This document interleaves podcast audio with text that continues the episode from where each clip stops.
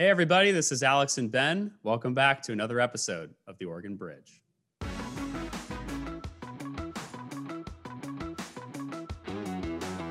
What's harmful to our democracy is when you have a governor who can do emergency executive orders for over a year without having to present any kind of scientific evidence as to why. Where is the role of a governor and executive authority, and where is the role of local governments and communities to really govern themselves? So that's what I really focus on in our campaign is empowering local communities. That's how we need to face these issues is face the big issues facing us as a people head on and making sure that we're lifting everybody when we do it. Hey, everybody. Thanks again for listening. Today, we're excited to bring you Mayor Stan Pulliam. And Mayor Stan, not Mayor Pulliam, as you'll prescribe. I thought that was the best nickname for him during the podcast. He's the mayor of Sandy, Oregon, which is one of the fastest growing towns in Oregon. He's also an insurance executive. And most famously, he has pushed back against Governor Kate Brown's lockdowns across the state. He's got a bunch of national attention for that. Uh, he's also an insurance executive, and he is also exploring a run for governor. So we will see if he actually formally decides to put his name into the ring, but he's at least exploring it pretty seriously right now. And I wouldn't be shocked at all to see if he actually did come on full time and, and went into the race. But Ben, what did you think of Mayor Stan? First of all, exploratory and name only. The man is running for governor. It's happening. Just just wait for it. I thought it was a great interview. I thought it was one of our most interesting back and forth sort of interviews. You know, usually our, our tone here is conversational and we hear people out, but I challenged the mayor on a couple issues and I thought his answers in response and our back and forth was really interesting. And I think it will show listeners the sort of differences in where folks are coming from. For example, I think the most interesting back and forth was on sanctuary counties and this idea of like there's some Oregon counties that they're calling sanctuary counties for gun laws, where they just say we're not going to follow the state law here. And he compared that to sanctuary cities for undocumented immigrants. So I think the conversation there was interesting. I also thought his question on education was revealing. So basically, those of you who've been following the COVID 19 situation in Oregon, you know that Mayor Pulliam is sort of one of the leaders calling for schools to be reopened immediately. We need full five day in person and has been calling for this for a long time. And I basically asked him, you know, assuming we're back in person full time in the fall, five days a week, what are your education priorities as governor? Given that the governor is the superintendent of public in- instruction, basically the chief schools officer in the state. And his answer was like, that shouldn't be my job. that shouldn't be part of the governor's portfolio, which I also thought was interesting. So, yeah, fascinating conversation. And at the end, we talk a little bit about race and racial disparities in Oregon. And I think it just shows how many light years Democrats are apart from Republicans in terms of how we think about these issues. So, an, an interesting interview. And I really just can't wait to see the Republican field for governor kind of be solidified because I do think I do think that Mayor Pulliam has a real shot at becoming the nominee. Yeah, I think so too. And I was uh, I heard of Mayor Stan just kind of through different Republican conservative circles, but I was very impressed by the interview, and it would not surprise me at all if he was the candidate who came ahead in the primary. And one thing I think that he actually did on our interview, and clearly he's comfortable with doing, is that he isn't afraid of saying that he's pro life when it comes to abortion, as if some of our listeners may have uh, seen the recent piece that I wrote criticizing Senator Packwood and his approach to some of the social issues, but I think it is essentially not impossible, I'll say, but very difficult for a Republican to brag about being how pro choice they are and how socially liberal they are because you will never out socially liberal the Democrats. And as we saw with Knute Buehler, they still attacked him for, quote, aligning with Donald Trump's pro life agenda, even though I don't think anyone thinks Dr. Buehler was a threat to abortion rights in the state of Oregon. But that's politics for you. But I was very impressed by Mayor Stan. I also think he brings some nice energy. Like he's clearly a very outgoing guy. He gets really excited about this stuff. Like I think that he flipped. Good. He uh, flipped really quick though. He went from like very like calm, funny, nice to like my first question. He like came back at me really hard, which was hilarious and also like good for him. Yeah, no, it was it was really good, and I thought that was definitely one of the best interviews that we've done so far, and also just a pretty fun one to kind of listen to the back and forth between you guys. And he had some interesting thoughts on homelessness too. I forgot he had like kind of a three section oh, yeah, yeah. of like it flowed really well, whatever the language was. I forgot exactly what it was, but the the viewers will, will hear it throughout the podcast. But very impressive. I consider him to be, if not the top tier candidate, definitely the top of the list. So we'll just have to continue to see what happens there. But Ben, any closing thoughts before the episode? Uh, I hope everyone enjoys this episode. I also want to give a plug. We won't say who yet, but Alex and I landed a very big interview that will be coming out after this episode. So if you're not subscribed yet, make sure you're subscribed on Apple Podcasts or Spotify or wherever you're listening. We got a pretty big get for an interview that I'm really excited about. So stay tuned for um, future guests. We've already got, I think, two or three interviews scheduled, and things are really coming together. So we're pretty excited. Yep, very very excited and excited to be able to roll those out. So, uh, yeah, thanks again, and just make sure you hit the subscribe button. If you can give us five stars, that'd be great. I see the five star ratings is still coming in, but I'm really excited to bring you guys a lot more cool content. So we'll see you in the episode. All right, everybody, welcome back to another episode of the Oregon Bridge podcast. Today, we're really excited to have Mayor Stan Pulliam, who's the mayor of Sandy, on the podcast. And Mayor, how are you doing today? We're great. We're great. Well, we're in Sandy, right? Everything is Sandy. The sky's a little bluer, you know, it's a little warmer. It's perfect here. We're doing great today. How are you? Good, good. And yeah, it's it's rainy and sort of uh, depressing here as, as it just kind of is generally in the Portland area. So we're just, we're just another day in normal. And Mayor, I do have to ask you, do you go by Mayor Stan or do you go by Mayor Pulliam?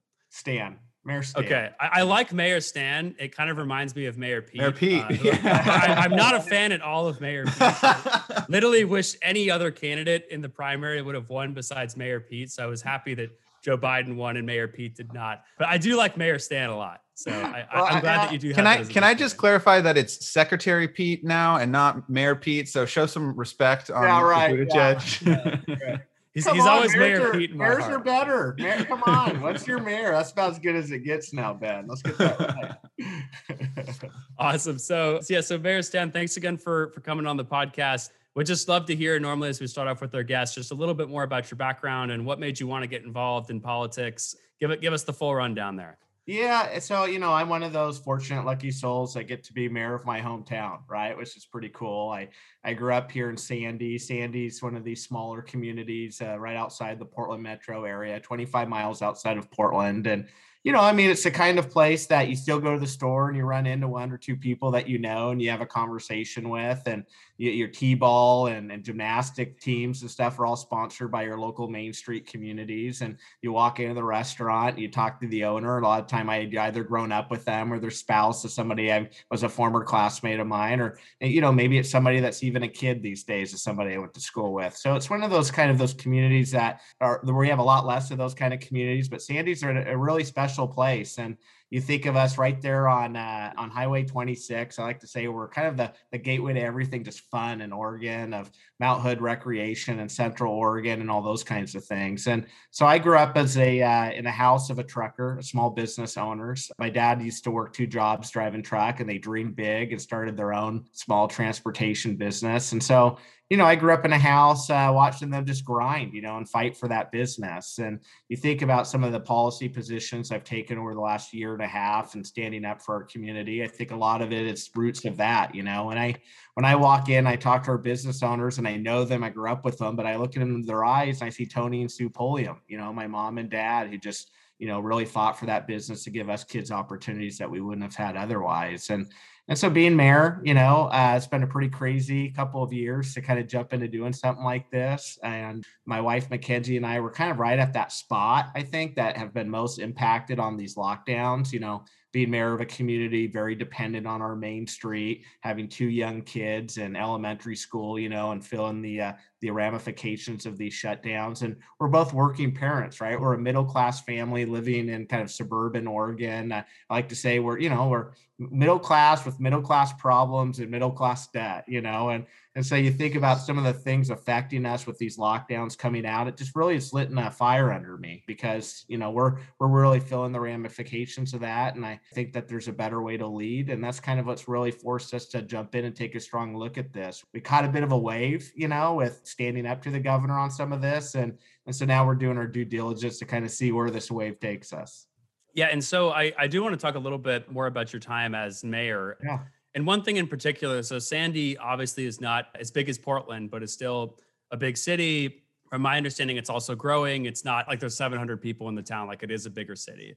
Yeah. Uh, Republicans throughout, you know, over the past 30 years actually do, used to do very well in cities. We used to have a lot of mayorships, of course, for a long time. Republicans even controlled the mayorship in large cities like New York. Over the past just decade or two, that has dramatically changed. I believe that the only sort of major city Republican mayor is the mayor of San Diego, and I actually don't even know if he's still there anymore. No, probably have to former former mayor. He's running for governor now. You for- know, okay, yeah, so he's running for governor. So yeah, it- yeah. Hopefully he'll take the step up. But I'm just sort of curious from your perspective as a Republican who is is a mayor in a growing in a bigger city. What's sort of the missing sauce across the country? Like, why aren't we doing well in urban areas anymore? What are some strategies that you've seen effective? I know, of course, that basically, from my understanding, your office was not partisan when you ran, but I imagine that a lot of people did know you were associated with the Republican Party. Yeah.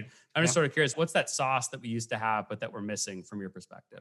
Yeah, you know, I think as well as quite frankly, it's the same sauce we had as Republicans in Oregon, which is developing, you know, real pragmatic, common sense solutions to the problems in front of us. And I think too often as Republicans, we don't offer up a vision, you know, of our policy platform and our vision for our communities and our states. And we get tied into the national issues and some of these big picture things. But you think about the issues that face communities like mine and Sandy, you know, one is growth and and the style in which we want to grow and kind of the culture and the traditions and fabric of our community that's really important and holding on to those things it's you know economic development and making sure that we have family wage jobs so that people can work live and play you know in our community. It's a you know i talk a lot about transportation being a family values issue. If you have you know 60% of our community in sandy's in the commuter shed going to portland and so if we're sitting 45 minutes an hour and a half in traffic you're not coaching that after school sport you know you're not you know volunteering for your local nonprofit organizations.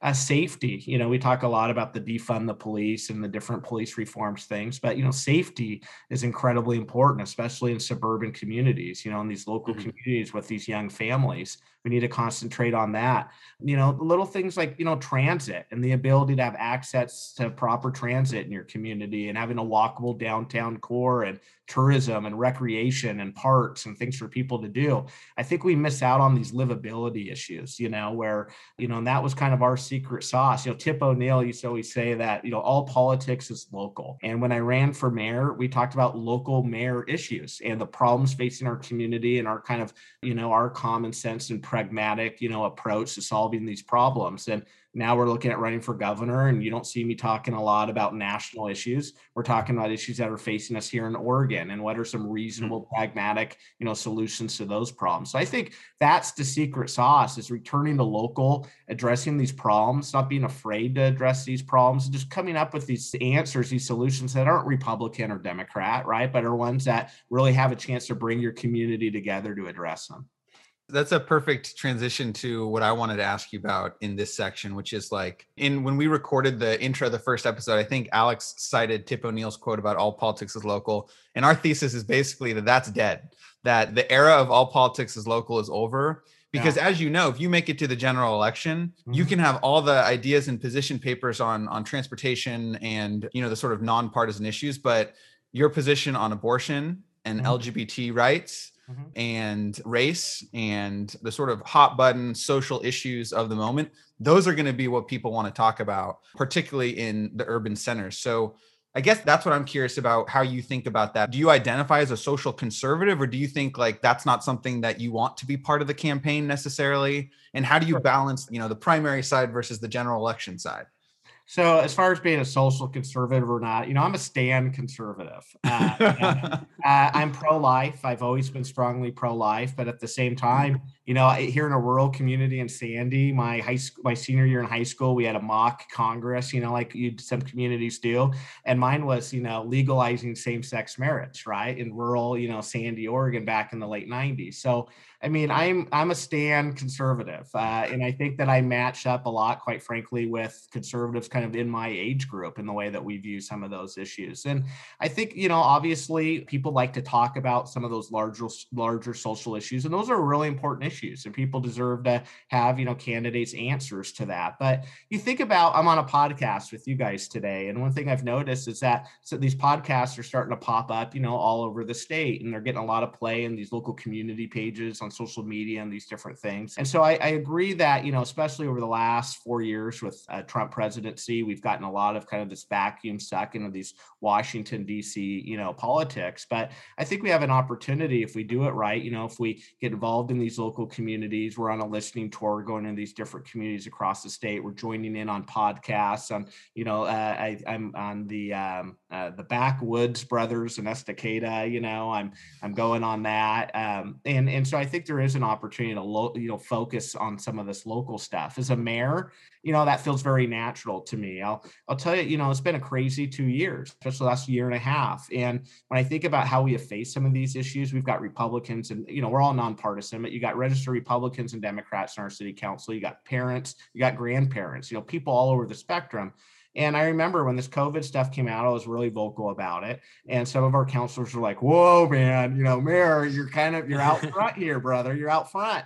And, you know, so what happened is we had a community dialogue about it. You know, Ria from Sandy Family Restaurant came and talked to our council. We had Paul and Lila Reed from Mount Hood Athletic Club, Denise from Payless Pizza. And it was like, oh, wow, these are people. You know, we had a community conversation. We had a conversation as neighbors. And when we voted on the letter to go to the governor, it was seven to oh, right?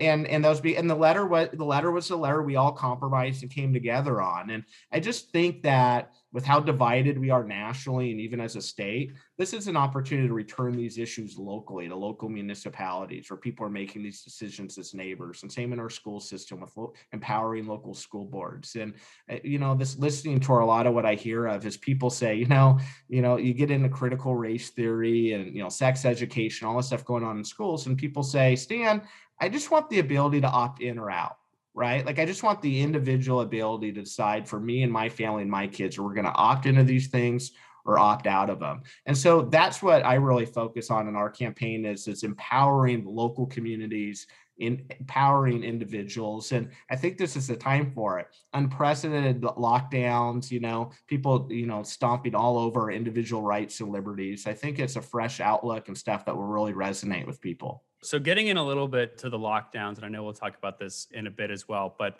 so you were actually mentioned in a New York Times article. I think it's called 100 Days in Chaos or yeah, And I don't, by the way, that never gets old when people are like, you know, Mayor recently in the New York Times. It's just like, how cool is that? yeah. So, so, and that's, again, that's one thing I think really goes back to our thesis is this nationalization of politics and the sense of that what was the experience like for you? Again, Sandy is not a small town. It's not a blip on the map, but I mean, I doubt most people in New York City know or Washington, D.C. know where Sandy, Oregon yeah, is, right. unless yeah. you're from Oregon.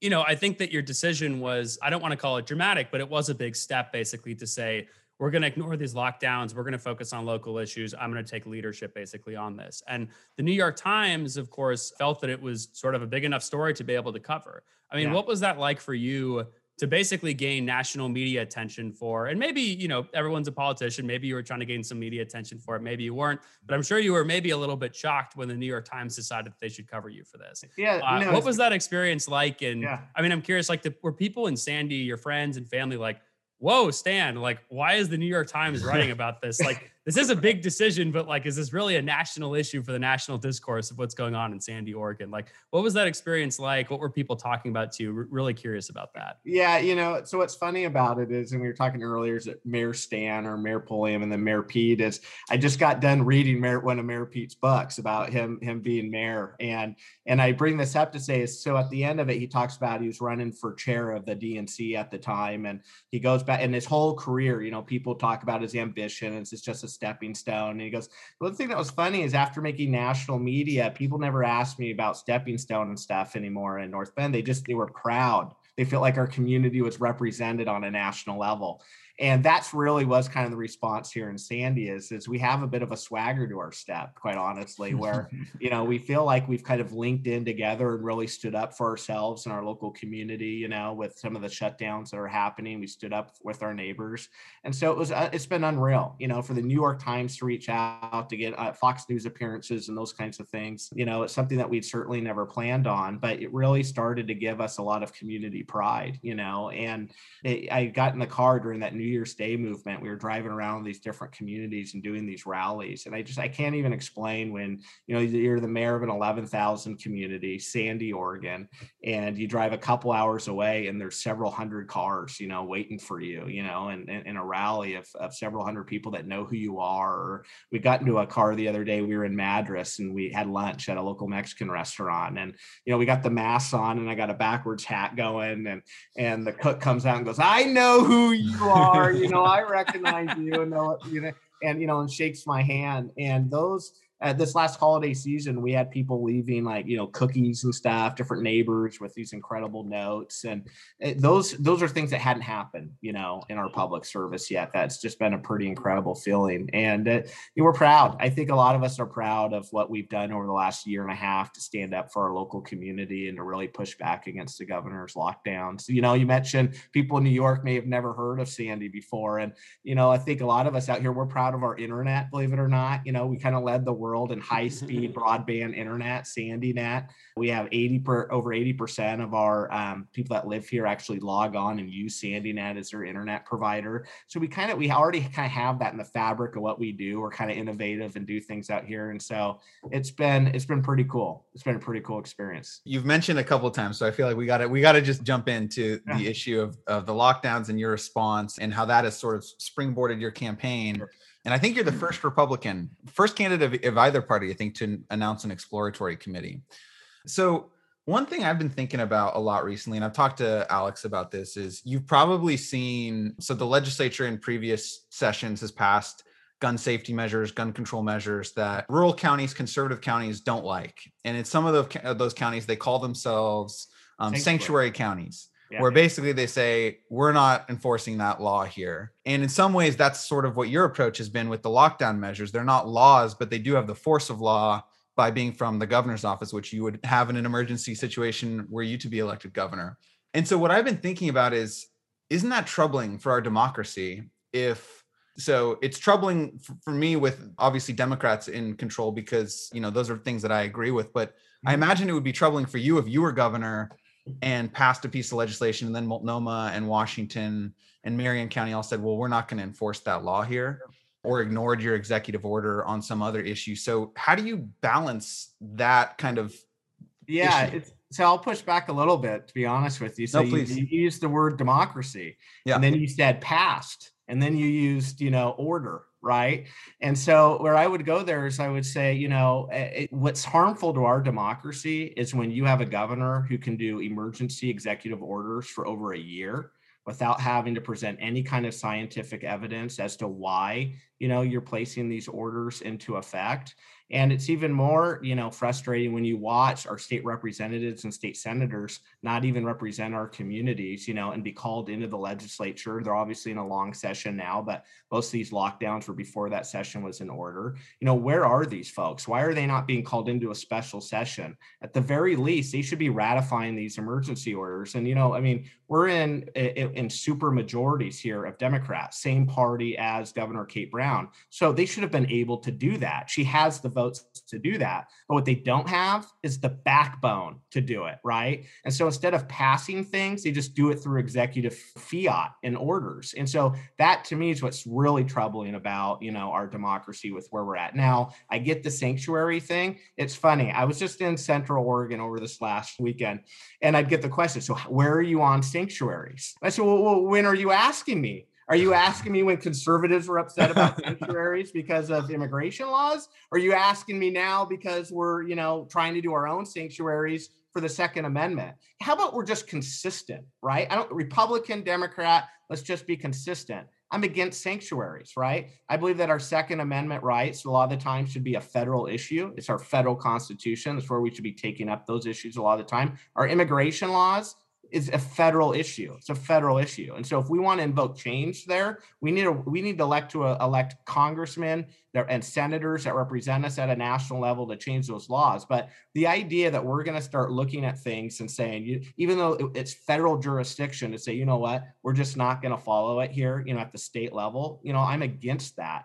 And you know, some of the reporting that has happened about like, because I could see Ben where you would want to come back and say, but Mayor, you know, you you yourself you know wanted to open up against the stuff. And where i would say we were different one is sandy never closed okay? So there was never a reason for us to open up. That was a state shutdown. And so there was no like it's funny for all the reports about sandy opening we weren't opening we were just supporting our local small business owners and their right to open if they decided to. And what we were doing is we were advocating saying if you decide to open we're going to stand with you. We're going to raise money to help you with your fines. We're going to plug you into legal resources and that kind of a thing. So, so i apologize. I can go off on tangents. no no no no i, I appreciate the dialogue but now i have to push back on your pushback yes, okay, good, we'll, we'll so so you basically said that you don't think that the governor should have been able to have that extended executive authority.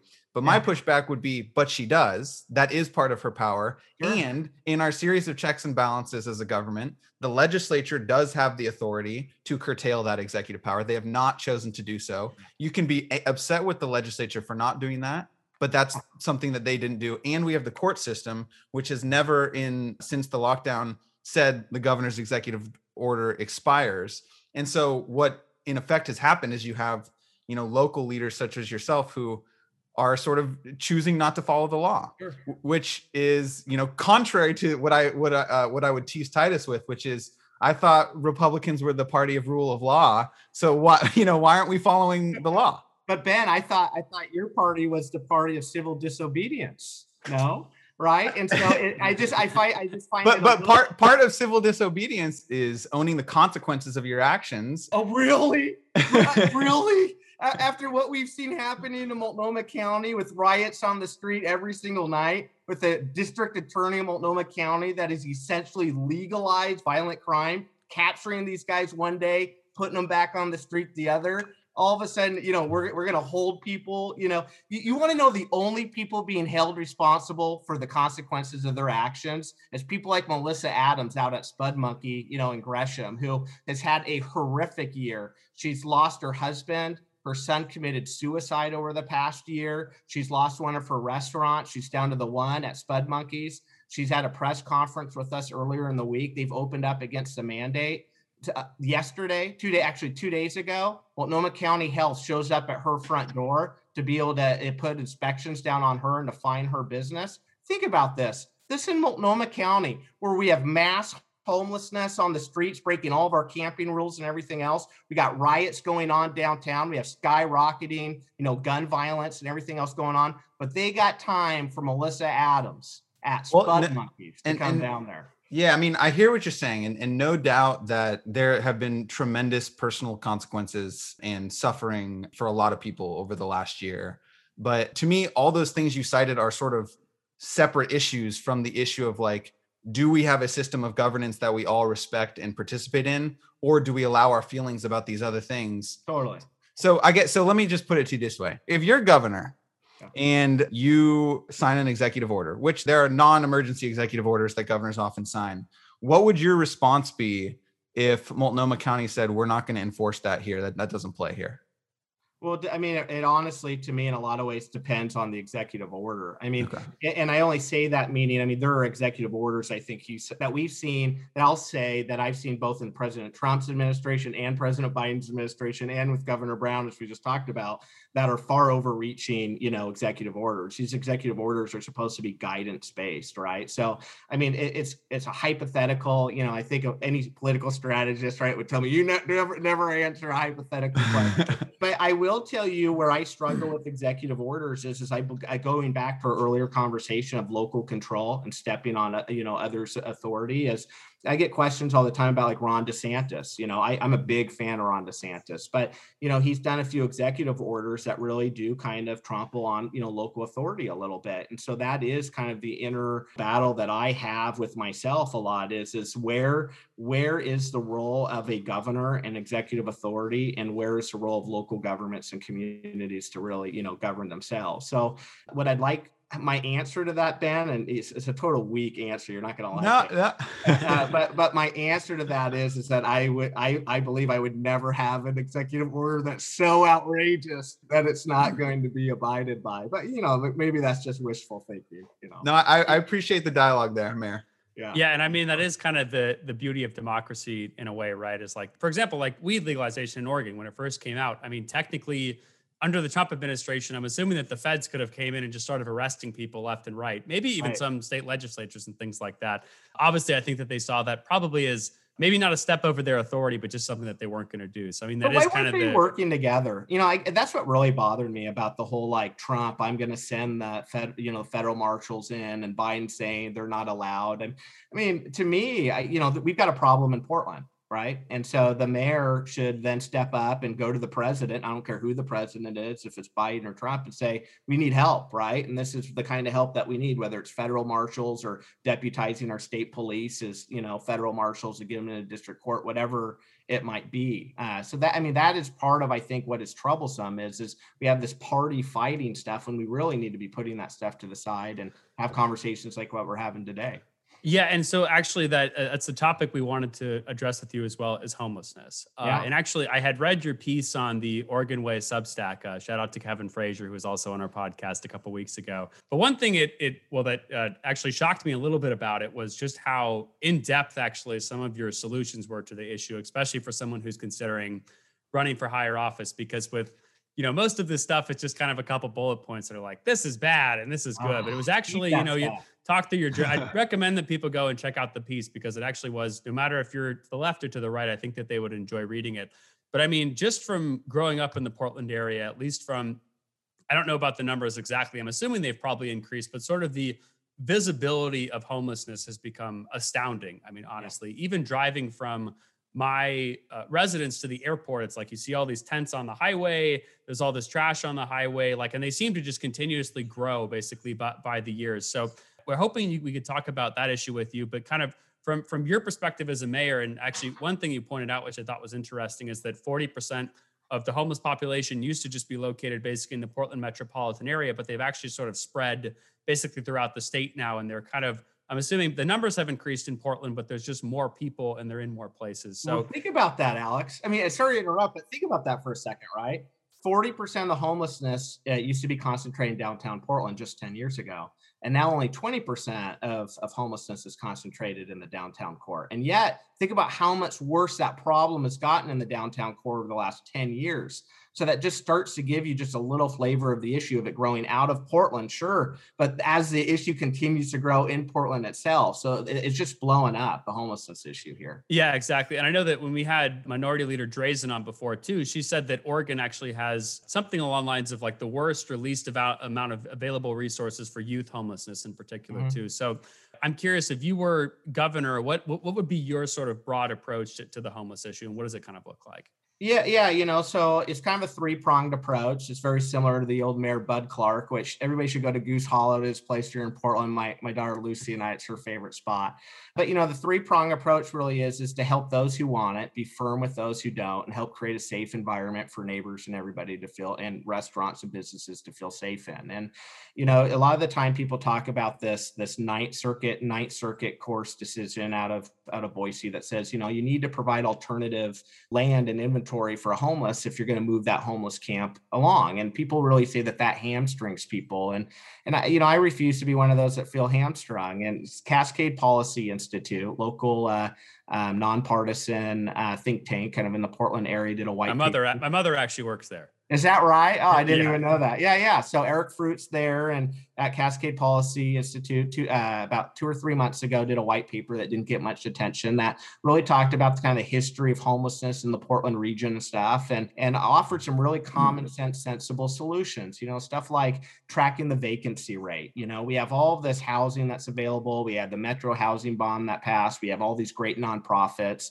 We have uh, local governments that take over these hotels and stuff. But what we never do is track the vacancy rate. So, you know, the city of Modesto, every morning they call around and they track the vacancy. And then they put, they give their officers at a meeting that morning, you know, the resources they need. So when they come across a homeless camp, they say, hey, here's your alternative housing. Now you need to move along. And we're in, you know, tech capital USA. There is no reason that we can't develop an app you know that that's at the fingertips of police officers where they say here's here's the vacancy here's your available housing. And we have places like the expo center and the old uh, horse track that you know has acres and acres of property where we can help house people and move them into and then plug them into resources that bring them out of homelessness. I recently had a meeting with homer williams who worked with jordan schnitzer on the wapato project in the portland area and they've come up with very innovative housing solutions that you know you see these kind of wheeler villas all over portland. And uh, what homer's talking about doing is something way better that actually has running water and sewer and and access to food and resources. And the only rule is is you got to follow the rules right? And you know and, and but what he can't find right now is anyone in, in state or local government you know that that actually have the backbone to stand up and show the leadership to you know support something like that. I think we need to triple the size of the state police you know and get it back to about the size you know that were where they were we were talking about you know the riots and all that but these are folks that are manning a lot of the recreational trails that we have around the area and and doing the hunting and fishing licenses and all those kinds of things we got to get them stronger and then then and, the, can I ahead. clarifying question? How Yeah. would this how would the state police interact with the homelessness problem? Well, one is you would get more police officers on the streets. And so like when you're when they're on the front lines and they get a call and there's a homeless encampment along a sidewalk, you know, they have the vacancy rate, right? They have that app on their phone that I was talking about. But you you need more of them to invoke to those folks. You also need some of those folks that are working with nonprofits and different agencies to clean up the garbage and to help clean up, you know, a lot of these camps. So And then yeah, go ahead. so um your the the three points you had was help those who want it, be Yeah. firm with those who don't. know. what was the third point? Help pe- people in the community feel safe. Okay. So my I think there's something missing from that that I want to hear you weigh in on, which is Okay. the sort of front end problem. Homelessness is growing and it feels to me that a lot of what we talk about when we talk about addressing homelessness is about the symptom but not the underlying problems, which is an economic system that leaves people behind, a behavioral health system that's severely underfunded, an addiction crisis that is out of control in our state, Right. and and so do you have thoughts on on this sort of broader like these structural big systems wide issue that a governor is uniquely situated i would say to bring us together to solve how would you go about the sort of structural problems that are feeding into what shows up as a homelessness problem Yeah. um, in our cities Well, what I would say there is, is you know, the the housing first initiatives that have been coming out of you know the legislature in these different areas have been proven not to work. Right? They're living in this imaginary world that's like the individual that's walking down the street have suffering from a mental health crisis, that's self medicating with heroin and living in a tent in an abandoned parking lot. They're just an affordable home away from their life, like being put back on track and being normal. And that's not true, right? That is not true. What's true is is that we need to get into preventative services. We we've got to you know help out the mental health issues that are going around. We need full wraparound services. You know, th- those are it's more government, quite frankly, that comes into that. But it's also propping up our local nonprofits and faith communities to be able to get involved in that. But you know, one thing you know, you hear some of my you know my practical ideas that I'm introducing there. That's because you know I, I understand prevention, but we got a problem right Yeah, now. it's got to be both It's yeah got to be both, right? It's got to be prevention, but it's also got to be addressing the issues that we have right now. But that's why where you're sending these folks when you're taking that camp and you're, you know, taking it out of eh, out of your downtown core and into an area, you've got to be able to plug those individuals into services where they can get help. But I'll tell you the one thing I did really learn, Ben, you know, on that hike that Alex is talking about from the, you know, the the column that I wrote recently is is that you know, as I was talking to the woman that I referenced in that article, you know, the one thing that came really apparent is is that they want their own individuality. You're right. They want their own liberty and their own freedoms. A lot of the things that we've talked about earlier. And so finding a way where you're balancing, you know, people need to follow a certain set of rules and they need to be plugged into things to help bring them out of homelessness. But we've got to find ways to balance that with their own private space, their own individuality, and all those kinds of things as well. For sure um i yeah I, I appreciate your thinking there it's a hard issue, but I'll tell you, I'm trying to find answers, right? And, and and that's the one thing that does bother me about these things is so many times, and whether you like the answers or not, you know, that's fine. Let's debate those things, right? Let's have a conversation about it. But Alex, I mean, to what you were talking about earlier, that is like the chip on my shoulder. Is is how many times we've seen people run for office on homelessness or other issues, but they point at it and they don't provide any kind of ideas. And you know, I'd worked behind the scenes in politics for a lot of years and I left for about a decade. And the reason I left is, is you'd get people elected into office promising all these things and then nothing would ever happen, right? As a result of it. And so if you, if you sense a chip on my shoulder a little bit, it's some of that, it's some of the politics of old, you know, and, and some of the fluff without actually giving concrete answers to stuff. So that's what we're trying to do. We will probably shoot ourselves in the foot a little bit doing it, but you know, we're committed to doing it. You, you'll get in trouble from your opponents for what you say on here. Fine, bring it on. yeah, no, I, I agree. And I think, um, like, I was trying to find the article here, but Multnomah County Commissioner um, Sharon Meieran had made a statement recently that and Alex and I were texting about, where she basically said, like, the city of Portland and Multnomah County just invested a bunch more resources. And she said, I think it's lacking the urgency and the scale that we need, which resonated yeah. with me. And so I think like as you're exploring and, and forming policy positions, I think it would be worth talking to. We had someone from the Drug Policy Alliance earlier where we talked about drug legalization. And I'm not not suggesting that's the issue here, but Oregon's addiction and recovery community, Oregon Recovers, I think is starting to think in ways that there, there haven't been a voice at the table representing that constituency previously in Oregon. And I think they're saying some interesting things. Mm-hmm. So worth checking out. But I do want to transition us to talking about education. That's sort of my wheelhouse as a policy issue. Yeah. But I want to come at it in a bit Support of a different. Me here, Alex. Support me. well, actually, I think this might be uh, an easier one because I'm not what I want to take out of this is reopening and COVID because my assumption and hope is that's the easy one for me. exactly. It's Come too on, easy. Man. Okay, we can get it out of the way. Uh, Mayor, do you support reopening schools? Absolutely. Okay, we got it out of the way. Full time, five days a week my assumption and my hope is that regardless of who the next governor is, schools are going to be reopened five days in person, looking pretty much like it used to look. Mm-hmm. I do think that there are going to be lingering problems and trauma and learning loss that we're going to be dealing with for many, many years. But I want to ask you so, one thing that I think is interesting, I'll just say that without editorializing about Oregon, is our governor is the superintendent of schools. Yeah. Um, our governor is the, the chief instructional officer of the state's public education system. So, COVID aside, yeah. what is your vision for Oregon's public schools? You know, what do you want to achieve in the realm of education? You know, Jeb Bush famously said he was going to be an education governor of That's Florida. Right. So yeah. I'm curious if you have thoughts broadly on what's working, what's not, and what you would do differently in Oregon's public education system. Yeah, so I mean, I would just start with saying that the governor should not be superintendent of public schools. Oh, interesting. Okay. You know, you know, we have a top-down system here in Oregon for our educational system. I want to see things more ground up, you know, and empowering these local school boards and parents to be able to, you know, talk about the curriculum and their in their districts and help provide, you know, some more school choice.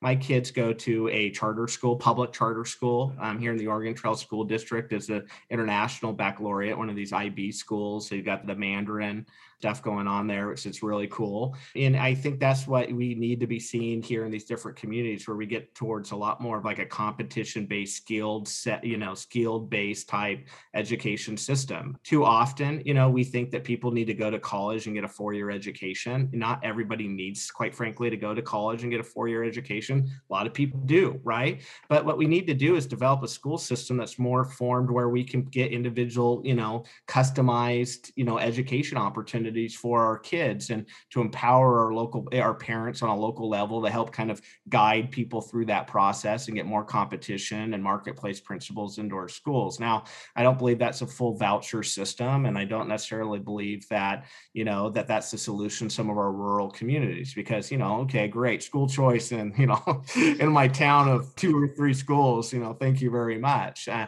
so we've got to find ways to lift that up. But it goes back to a little bit of my like opt in or opt out too often right now here in Oregon is we have state legislators that get elected out of big population centers like Portland and Eugene who have an unconcentrated amount level of power in the state. And as a result, they're dictating to people in Central Oregon and Southern Oregon and Eastern Oregon and along the coast what the educational priorities and future for their children to be. And that, you know, that's that is not what our country was founded on. Our country was founded on individual liberties and rights and and and helping, you know, steer the future of, of your family how you see fit. And that's where the decision should quite frankly be made. So we'd be looking to make some pretty strong, you know, uh, changes in our education system to really empower local communities with a ground up system instead of top down.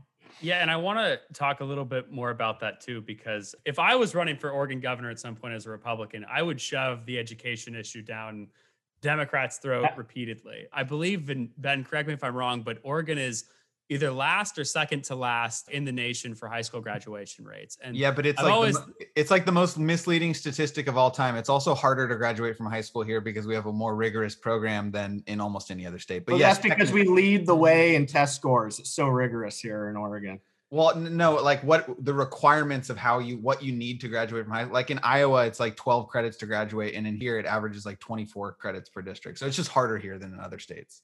Gotcha. I, I, I still think it's it's it's pretty bad. Yeah, it, it, it's, a, it's a bad statistic for sure. Yeah, and I've actually always thought. I imagine you know, and I I love Alabama. My father actually lives in Alabama, but to yeah. tell Portland liberals like our education system is worse than that in Alabama, I always thought that would be a great talking point. Seriously, yeah. For, the progressives and the. the I mean, if you believe it's true, you I think you should believe. I don't believe that's true, but anyway. Well, I mean, I think a lot yeah. of the potential classes are probably just credentialing, and people won't really use them necessarily in their in their jobs anyway. But I mean, just getting into it, you know, it's not even really a like a liberal or conservative issue in the sense of that you have urban schools that have horrible graduation rates. Like some of these schools are basically one in three kids are graduating. You also have rural schools who have some of these schools which are just atrocious. They have one in three kids graduating. To me, that really should sound off alarm bells to everybody that you know, it doesn't matter if you're red or blue, our, our schools are just totally failing our, our, our students in some way. What do you think are some of those solutions to where we could bridge some of those gaps? And I, I, I actually think it's interesting that you say too, like, I think the generic sort of Republican talking point is school choice, as you were saying. But sure. that, of course, if you have a single school in your district, like that doesn't really help you because mm-hmm. you don't have any other options. So, what do you think that looks like practically? And like taking either like are we taking kids out of bad schools and putting them in good schools are we providing some sort of subsidy for online education or maybe some extra tutoring or something like that i'm just really curious of what the sort of response you would you would give is because yeah i think that's an issue that everyone should care about, frankly, and that the Republican Party really hasn't done a good job, not even just in Oregon, but nationally about talking about education. I do think we have a lot to contribute on the issue too. Yeah, you know, one is I think we need to realize that education is twofold a little bit. And, you know, this is going to be kind of a funny line to say, but education is there to educate our children it's also there as a place for our children to go to receive daycare hours while we have dual working households.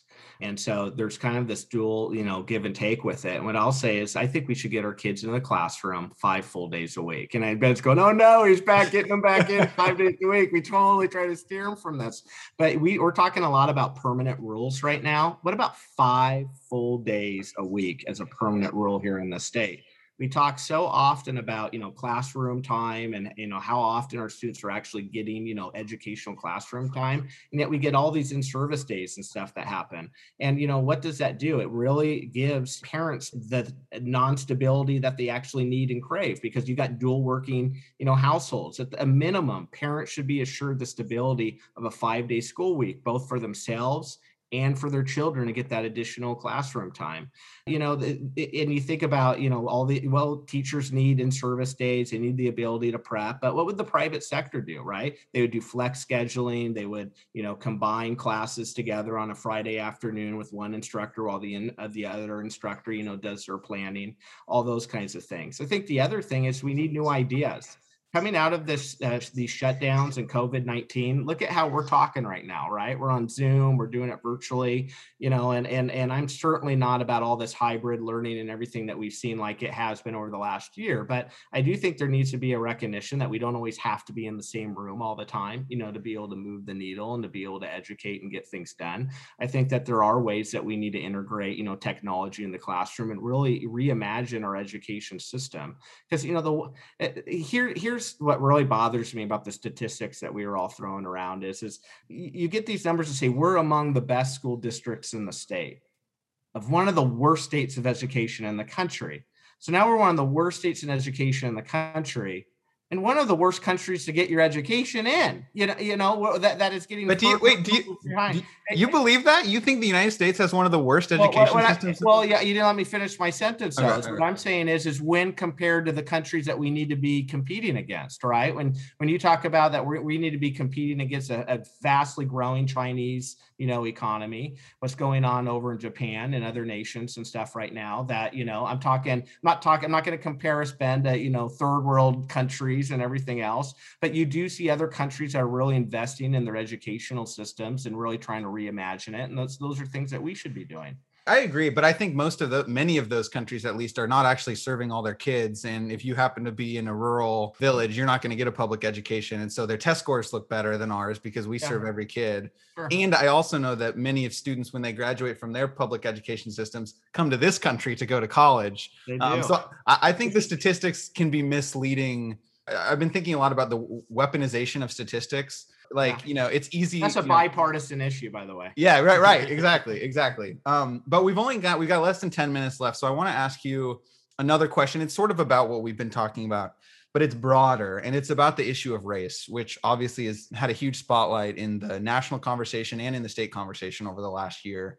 But sort of aside from police reform and public safety, which I think it often talked about in, in the context of race, but I think the issue is bigger. If you mm-hmm. look at economic outcomes, public health outcomes, educational outcomes in this state, in Oregon, people of color have worse outcomes on average than white folks. And in particular, I'm, I'm referring to the Latino community, which is a larger population in the state, and also the Black and African American community. So, on the issue of race, I'm sure you've been thinking about this issue like we all have over the last year. As governor, what would you do? What would be your vision or strategies for how we could reduce those disparities as a state so that outcomes are equitable and that race isn't a predictor for how someone navigates our educational system or our healthcare system? How do you think about that issue? Yeah, you know, especially after the last year and a half where inequities have really grown as a result of these lockdowns, you know. I mean, not to just keep going back to the lockdowns, but if you're going to be talking about inequities and everything as as to whose children is getting educated right now, people who can afford to send their kids to private school, right? Or people who can afford to bring in a tutor into their schools uh, to help their children and stuff who are stuck at home or or in this virtual learning. And then you think about the disparities of, you know, who make up the employment groups of these Main Street businesses who have had to shut down and their access to get their unemployment insurance and stuff over the last year and to be made whole, especially during the holidays. I think our in, our inequities are actually growing right now as a result of of these lockdowns. You know, I'll talk to you about, you know, George Floyd and, you know, and the murder that happened there and how we reacted as a community here. I feel an obligation on my one, it's my hometown. So I feel like I feel everything a lot, maybe a lot more. But I felt this, you know, we're second fastest growing city in Oregon. We're an old rural community is becoming more and more urbanized with a lot more of diversity coming into town and younger families. And so I really felt an obligation to kind of lead a community dialogue, you know, about, you know, what our own our conscious and our unconscious biases are, you know, and being what, what being a welcoming community is all about. But, you know, I I, I gotta tell you, you know, under the Trump presidency, you know, a lot of our inequ- uh, inequities started to really come together because one tide lifts all boats. And the best way to really help people along is to improve our education system for everyone. One way to get people, you know, more money in their pocket is to improve our local economies and stuff for everyone, you know, to provide tax relief for everyone. And so that's really the way I, you know, how do I look to lead is is I think we spend way too much time, you know, pointing fingers to different special interest groups and categories and you're a senior or you're, you know, you're young or you're a young family or you're this or that, you know, or what race you are, gender you are and you know, we got so many more important issues in talking about what separates us. You know, we're one of the worst educational systems in the in the country statistically. You know, we we've got, you know, crime rates going nuts. We've got riots going on. We've our local main street economies are going to be struggling for years because of these shutdowns. I mean, that's how we need to face these issues is face the big issues facing us as a people head on and making sure that we're lifting everybody when we do it. Well said, Mayor. And, and great. We just wanted to close it out with one more question. So we know that you're exploring a run for governor and that you have announced an exploratory committee. Yeah. yeah. What the heck is an exploratory committee? How is that different than actually running for governor? Pick a Uh, team, and- Mayor. You're in yeah, or you're out. You're either in or you're out. Yeah, Uh, yeah, And yeah. then what what sort of is the decision making process for you if you're either going to formally announce at some point or if you're going to actually draw out? Like, is there a certain date in mind? Or are you trying to meet a fundraising goal? We're just kind of curious to learn. You know, Yeah. you've you've made this move. I saw also that you were first place in an Oregon Catalyst poll, so clearly things seem to be going pretty well for you in the primary. So, what is an exploratory committee, and when do you think you'd actually come to make a decision? Well, one, I just like to say we like to be innovators, the first of its kind. You know, I noticed that, you know, we did the exploratory committee, then all of a sudden we got another person that's now formed an exploratory committee, which Oh, I I think haven't is seen kind of bad. You know, you lead the way, man. You know, lead it. You know, these presidential guys, you see exploratory committees on that level all the time. It's really us wanting to be transparent. So we're looking at the governor's race. And what happens is, especially with campaign finance, you start then raising money for that effort, right? You want to do polling, you need to do research on yourself, you got to do, you know, see if you got grassroots support. When you meet with financial or possible financial contributors, you're doing leave behinds for them. And I, I just I didn't feel right saying, yeah, I'm running for mayor Sandy and I've got, you know, a couple hundred thousand dollars in our PAC to do this. You know, the most money ever raised for a Sandy mayor's race is like 10 grand. So that's not that's not being transparent and authentic. And so what I want, but we're we're also not ready to just say we're in this, right? So you're kind of mm. in this gray area. And the exploratory committee gave me an ability to change what our political action committee was formed for from mayor to governor to give people kind of let them in on the joke you know what we're doing and be transparent about that and then give us some time to really look at it and so the decision's coming down to you know we're a campaign of the people you know we're just a couple of uh, middle class working people my wife and i 11000 population community there's candidates looking at this race that can write themselves million dollar checks there's others that are actively courting large corporate special interests, and we're going to need. Who, who are some of those candidates? I know one, Dr. Bud Pierce. I forgot. He, he's a very wealthy man who ran for governor before and self-funded. So I, I forgot that he was. He's, he's self-funded as well. And then there's another another couple individuals looking at it, but I'm not going to name names till they name themselves into the race, right? Yeah. Gotcha. But that's what I'm talking about. We have candidates in this race. This is not scripted at all. I probably shouldn't even say this, but we've got candidates in this race who have campaign staff, who have fired campaign staff who have leave behinds for people that they're meeting with for potential financial contributors, who have been doing this for months and have not declared anything in their political action committee. And so when you talk about like, why am I doing this? Right. I'm doing this because we're wanting to be transparent and authentic with people, you know, and you see a lot of people that are not doing that. And it really goes against the rules of transparency and everything that our election system's supposed to be about, quite frankly. But back to that, as we're just, we're, you know, we're, we got the Oregon Moms Union that McKenzie formed. They're going to have a district mom uh, in every school district across the state. We're working with Main Street mayors to get mayors involved in all these local communities. We're going to have county chairs. We're, we're looking to just build out. We're on this listening tour that's taking us all over the state. We have over 450 individual contributors who've already contributed, and the average contributions between 50 and 70 dollars. We're over 130,000 raised, you know, just in this first couple of months, and and so that's what the decision making process is about: is what kind of support are we going to have out there? And we're looking at you know mid midsummer to make that final decision to jump in. So, well, I appreciate your transparency, and I look forward to your competitors paying a fine from the Secretary of State's office as a Democrat. I was going to say for, uh, for, all of our all of our press friends who are listening, it sounds like you have some work to do. the, the, bad news is no one's listening to the last minute of the episode. We lost everybody long ago. Well, Mr. Mayor, thank you for making time to join the podcast and for sparring with us and answering some questions. Our last thing is, where should people go to follow you if they're yeah. interested in your campaign and they want to learn more? How can they be in touch?